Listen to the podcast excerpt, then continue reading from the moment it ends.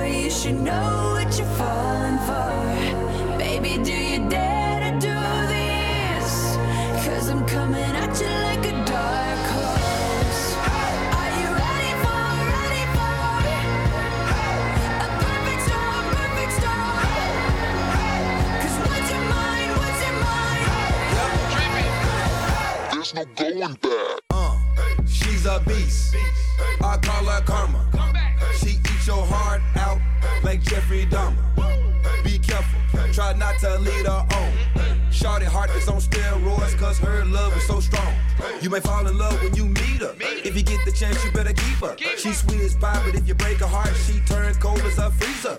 That fairy tale ending with a knight in shiny armor. She can be my sleeping beauty. I'm gonna put her in a coma. Damn, I think I love her. Shot it so bad, I sprung and I don't care. She wrapped me like a roller coaster, turned the bedroom into a fair. Uh-huh. Her love is like a drug. I was trying to hit it and quit it, but little mama so dope. I messed around and got addicted.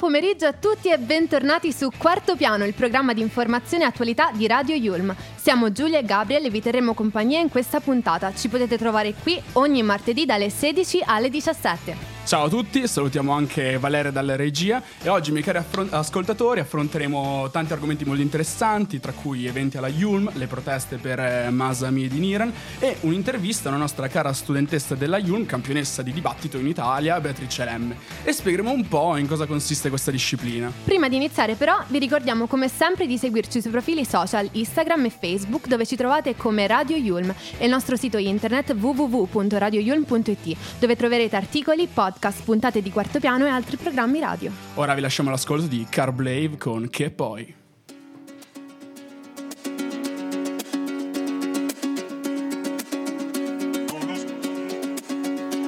Come va? Caffè latte, cornettino, crema. La mattina sempre nello stesso bar E non metti manco la catena Rubi una 7-up Guarda là Che si gira tutta Roma quando passi. Col tuo pantalone bianco alla Rapacis Per educazione Da colpetto di clacson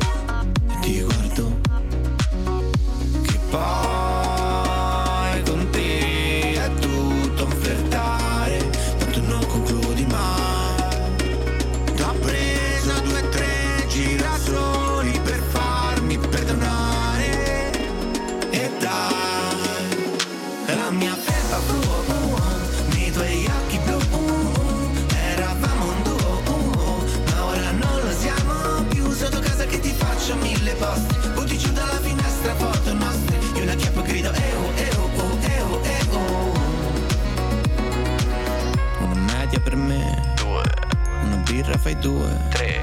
Una media per lei. Due. Una birra fai due. Tre.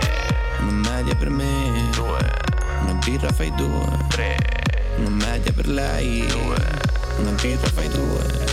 Tua madre fuma MS rosse Sorride bella, c'ha colpi di tosse, colpi di sole. Biondo platino che va di moda tra le signore. Tu sei il mio sangue, sei i miei capillari. Sei una vecchia storia che sa di campari sulla sedia le giacche si abbracciano, piante grasse ingrassano, due vite non ci bastano.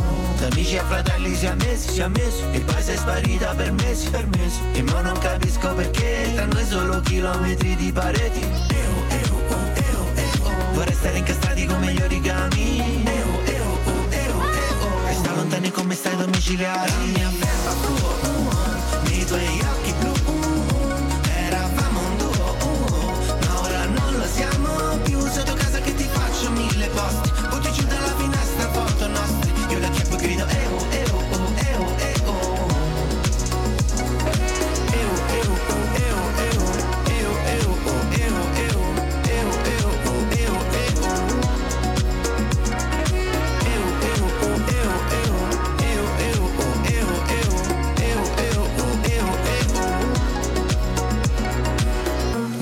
media per me.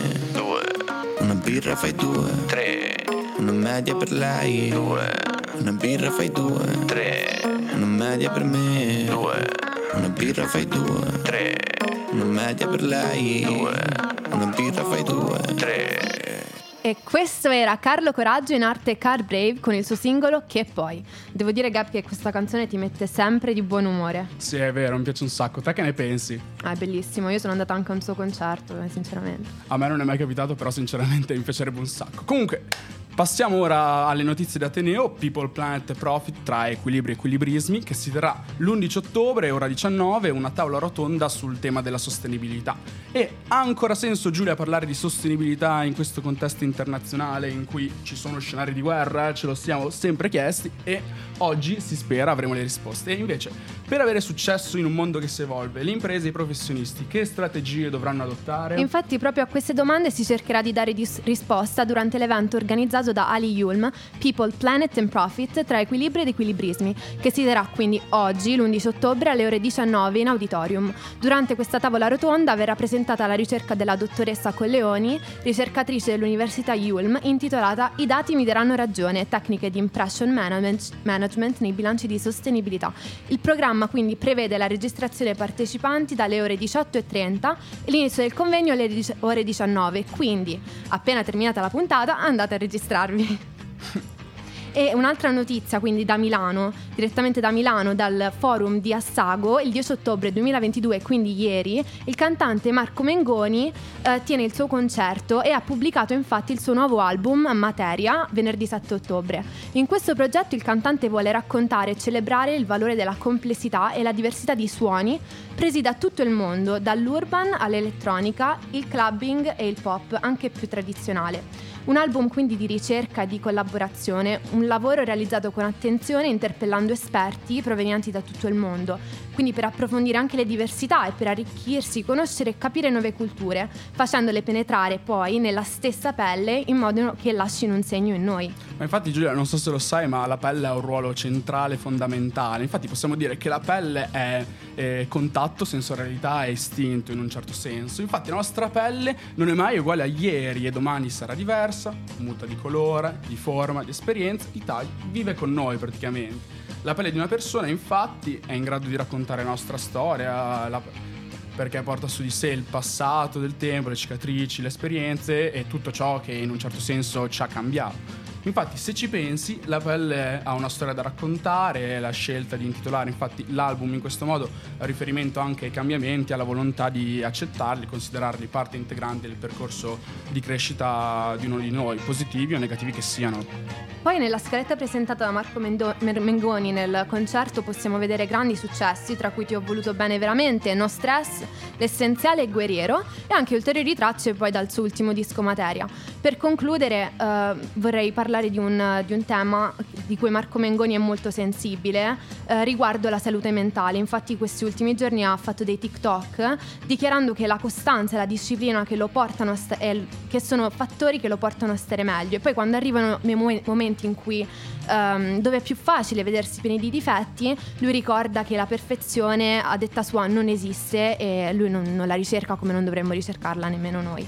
Però adesso facciamo un salto nel 67 con quello che diventerà l'inno dei movimenti femministi e che anticipa un po' l'argomento che tratteremo dopo. Vi lasciamo con Respect di Rita Franklin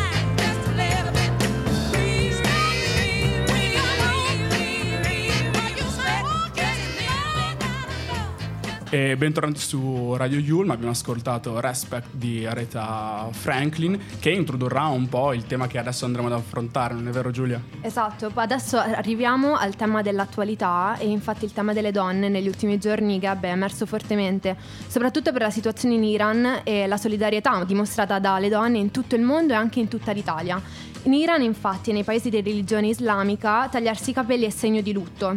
Per questo, in memoria di Masa, le donne iraniane hanno iniziato a protestare tagliandosi i capelli e bruciano gli hijab nelle strade contro, infatti, la rigida app- applicazione del governo della legge sul velo. Proprio quel velo che messo non correttamente ha provocato purtroppo la morte della giovane Masa. La storia è terribile, infatti la protesta ha fatto il giro delle piazze del mondo e si è spostata anche online sui social con video di solidarietà e con l'hashtag eh, Masamini.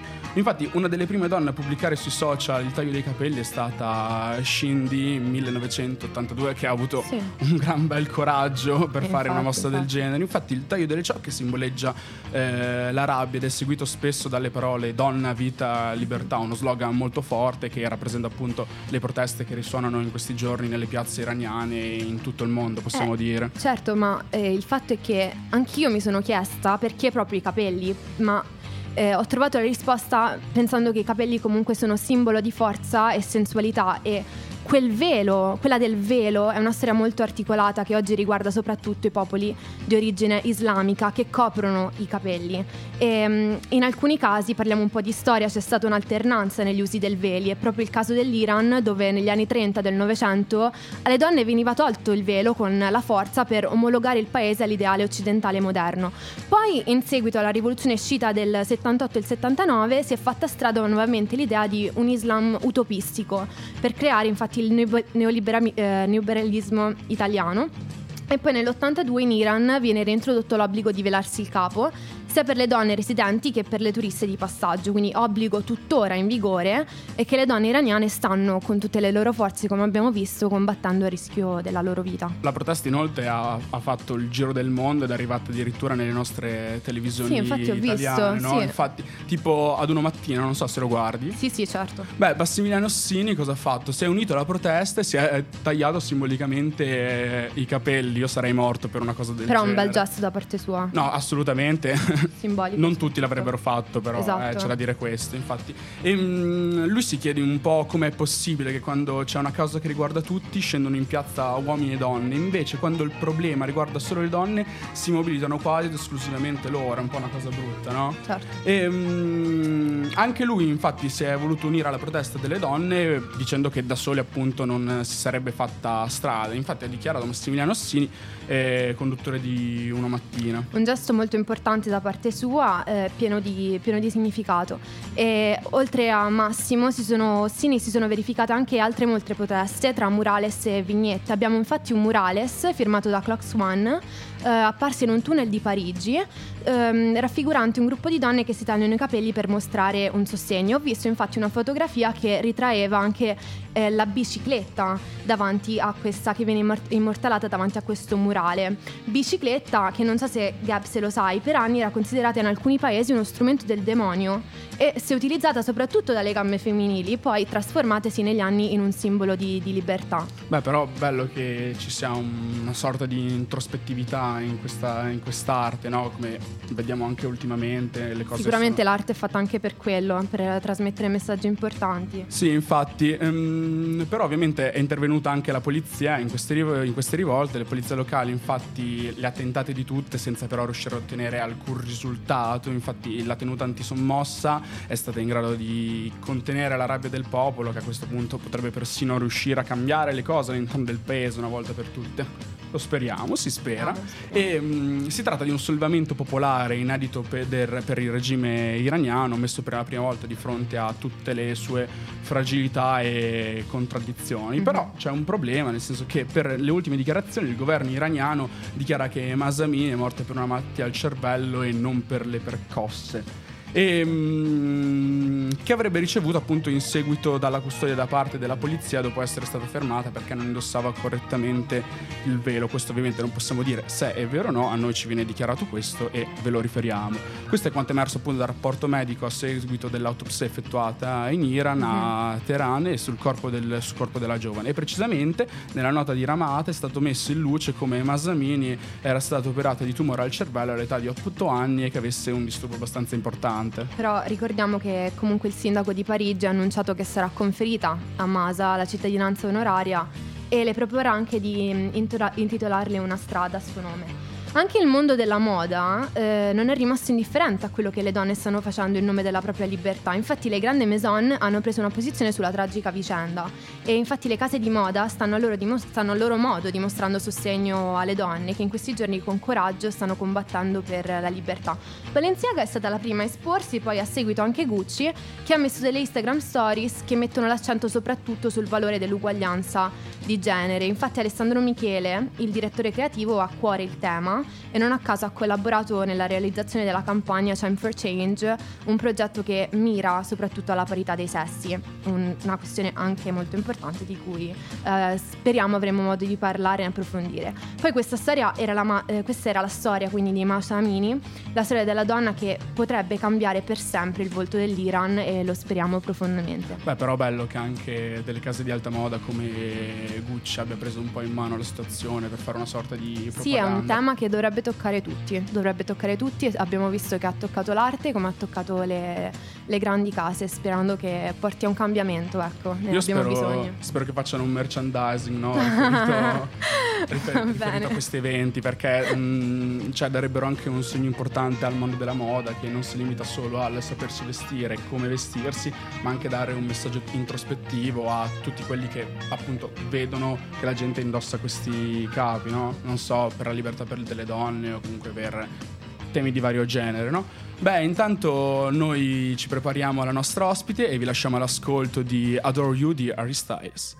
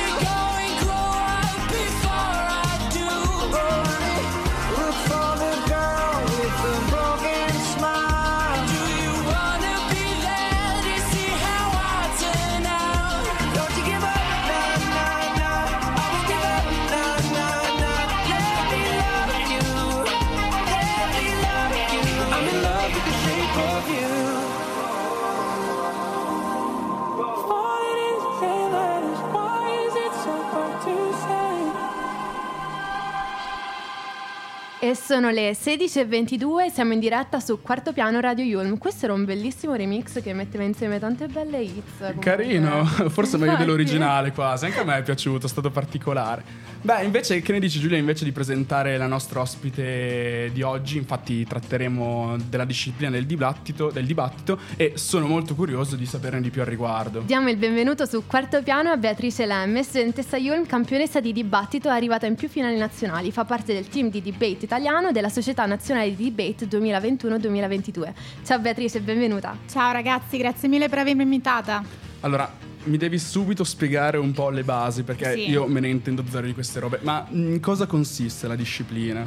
Allora, il dibattito è uno sport, è una disciplina che consiste nel discutere attorno ad un argomento che può essere di qualsiasi tipo, culturale, politico, filosofico, e hai due squadre. Una squadra che sostiene ciò che la mozione suggerisce e una squadra che è totalmente contro eh, l'idea che la mozione propone. E c'è uno scontro regolamentato in cui le squadre eh, dibattono, discutano e si ascoltano. Praticamente come nei film americani, no? Sì, è un po' come i dibattiti famosi delle elezioni americane. Mm, bellissimo, ma come ti sei avvicinata in questo mondo invece?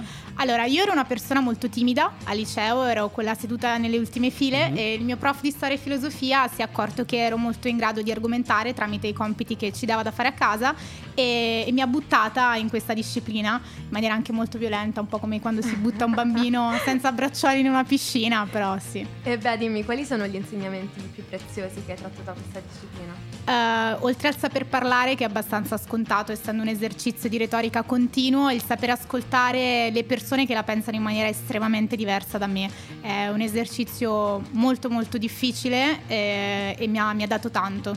E invece gli argomenti più difficili in cui ti sei trovata a dibattere? Ah, questa è una bella domanda. Ah.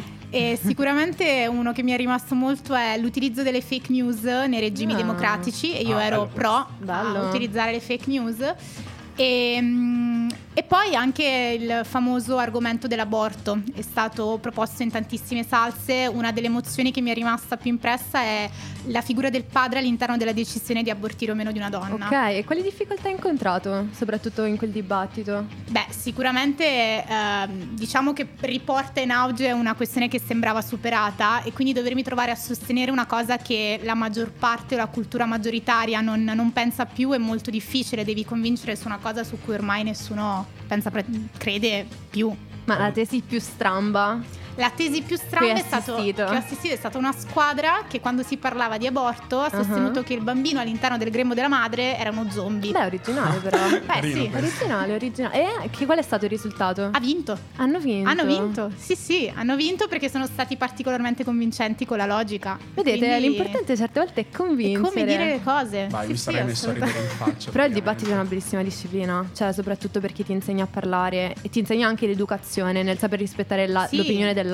Sì, sì, anche come esporre la tua opinione, non so, magari quando la pensi in maniera estremamente diversa tendi a diventare un po' aggressivo, almeno io ero così, invece devi imparare a essere tranquillo, ascoltare l'altro e avvicinarti a lui nei modi più eh, gentili e comprensivi possibile. Mhm. Io a un'osservazione del genere avrei dato di matto. Non Eh capisco beh, con che sì, calma sì, tu lo sì, faccia. Sì, sì. Infatti, beh, raccontaci un secondo, perché io mi ricordo che l'anno scorso hai assistito, soprattutto qui che si è tenuto nell'auditorium Yulm 1, Sì. eh, il dibattito, le finali del dibattito, di dibattito nazionale, no? Sì, infatti qui in Yulm ci sono state le finali del campionato italiano di Mhm. dibattito delle scuole superiori e le squadre, una emiliana e l'altra pugliese, hanno dibattuto su un tema che riguardava la sicurezza all'interno dell'Unione Europea e quindi tutte le leggi che dovevano in qualche modo essere o meno applicate all'interno dell'Unione Europea e sono state due squadre molto aggressive. Gli stessi giudici, professori della Yulm che sono venuti ad assistere hanno riconosciuto che è stato un dibattito molto acceso nonostante la tematica Sì, sì, fosse ricordo. appunto molto molto interess- complicata, insomma. Ricordo, ricordo. Ma hai ricordo di una grande vittoria invece? Una grande vittoria è stata quando abbiamo eh, fatto le semifinali nazionali eh, del campionato italiano di dibattito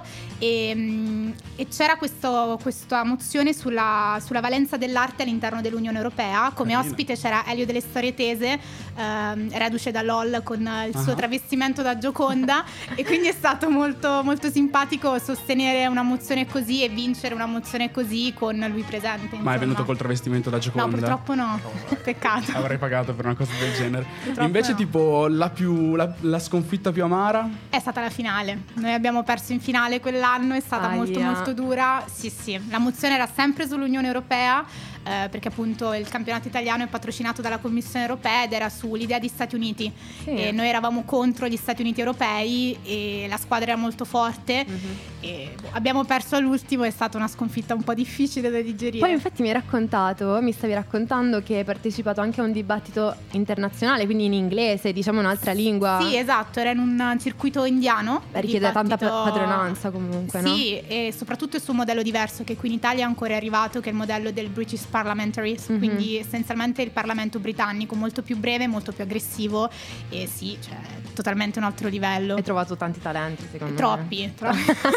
Ma io penso che non avevo mai sentito parlare di questa disciplina. Come la passione dove ti è venuta? Ma la passione mi è venuta un po' dal fatto che avevo questo professore che aveva visto in me questa cosa, quindi mi ha spinto a fare il primo dibattito che ho fatto, sono uscita piangendo. è stata una cosa bruttissima. Perché comunque parlare, dover argomentare, magari avere davanti una persona che ti, ti controbatte ha anche ragione, eh, è molto difficile. Poi ho perseverato, mi ha fatto perseverare negli anni e abbiamo creato una squadra veramente forte a livello italiano, quindi diciamo che la passione è nata un po' con il lavoro. Poi sei diventato anche leader di un team, no? Sì, io sono stata per due anni la- il capitano della mia squadra, della squadra della mia scuola. Temuta da tutti. no, non è vero. Sì, era un po'. però. Purtroppo in Italia, purtroppo per fortuna in Italia ci sono molti dibattiti improvvisati in cui la preparazione deve avvenire in un'ora, quindi il capitano deve essere appunto in grado di far parlare tutti e, appunto tirar fuori qualcosa di sensato. Ma eh, pensa che bello comunque partire già avvantaggiato in un'eventuale discussione con un tuo Certo, amico. Cioè, certo. praticamente parti con, una- con un passo avanti. Ma quella, quella nella- nello scenario più, più stupido, diciamo che secondo me si possono fare riflessioni importanti anche sul dibattito politico a cui abbiamo assistito, Beh, sì. qui serve una grande retorica. Sì, sì, sì.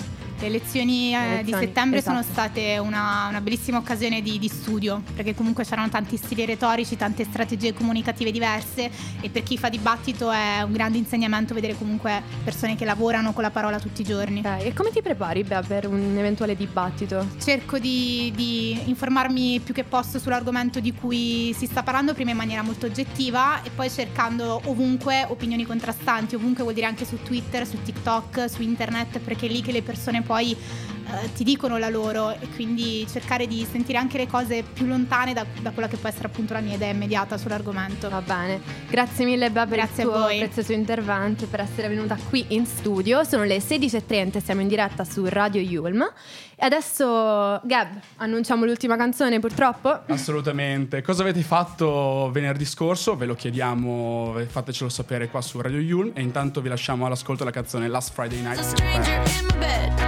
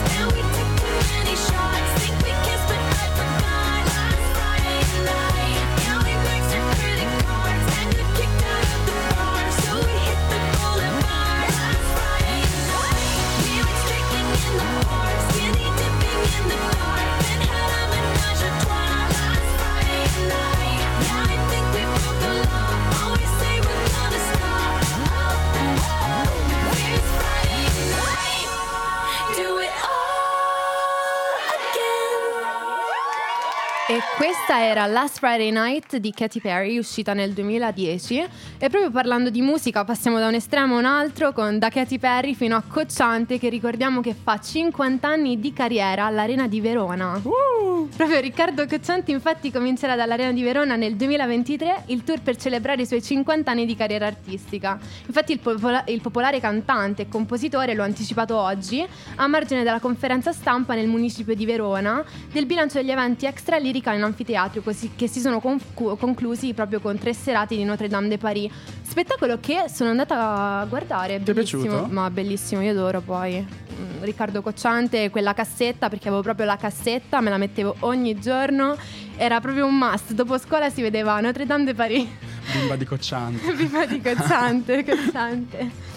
E, niente, quindi Riccardo Cocciante è sicuramente una persona importante eh, nella, nella storia della musica italia- italiana. Ha dichiarato che tornerà sicuramente in arena e anzi cercherà di iniziare da qui le celebrazioni dei 50 anni di carriera. E Riccardo Cocciante poi ha sottolineato il successo delle tre serate con la sua opera musicale Notre Dame de Paris, come dicevo prima, ehm, ed ehm, dice che è sempre bello tornare alla- all'Arena di Verona dove ha avuto appunto il suo debutto e in questo caso erano i vent'anni di Notre Dame de Paris e ci si chiede sempre se verrà il pubblico e se lo amerà come prima.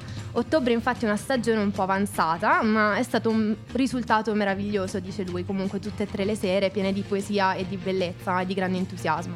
Notre Dame de Paris eh, diciamo che è proprio una poesia. Poi Riccardo Cocciante l'ha mh, ha rifatto, ha riscritto i testi perché era un'opera soprattutto di, eh, che era nata nell'opera di Parigi, appunto Notre Dame. E, mh, Tra le sue canzoni migliori, invece, qual è che ti piace?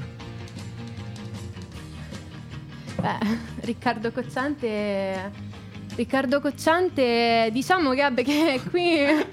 allora, allora, qua è da fare un discorso. Eh, Riccardo Cocciante, grandissimo, grandissimo artista, però purtroppo eh, quando la, la gente mi si chiede del- delle, delle, delle, delle canzoni io vado in tilt, completamente in tilt. Però ok, bella senza anima, certo, certo. Grazie Valeria, grazie, grazie. Bella senza anima è un, un must. Che ricordo, eh, adesso sì. Però sai, non mi vengono i titoli quando la gente me li chiede. Mm, Invece, ritornando a Katy Perry, scorso venerdì cosa hai combinato? Eh, venerdì. Venerdì. mm, in realtà no, venerdì l'ho Alcol e passata a. No, no, no, no, no, che- per chi mi hai preso? Venerdì l'ho passata a studiare. E poi il sabato nessuno, sera si fa Baldoria. Il sabato sera si fa Baldoria, vabbè. Beh, ehm, noi vi salutiamo qui e per non perdervi nessuna novità vi raccontiamo come sempre, vi ricordiamo come sempre che ci potete seguire sui nostri social, radioyulm.it su Instagram, sul sito, dove, sul sito web dove potrete anche riascoltare tutte le nostre puntate. Infatti potete trovarci su Instagram e su Facebook come Radio Yulm e sul nostro sito www.radioyulm.it, libreria di contenuti di ogni genere. Vi ricordo inoltre che l'appuntamento con Quarto Piano è dal lunedì al venerdì tra le 16 e le 17. Sperando di avervi fatto compagnia, grazie per essere stati con noi. Un saluto da Gabriele e Giulia da- e da Valeria. Giulia, scusami, hai ragione. Madonna, e da Gabriele. Valeria in regia e ci, ci vediamo- ci sentiamo alla prossima su- qui su Quarto Piano. Ciao. Ciao. Grazie.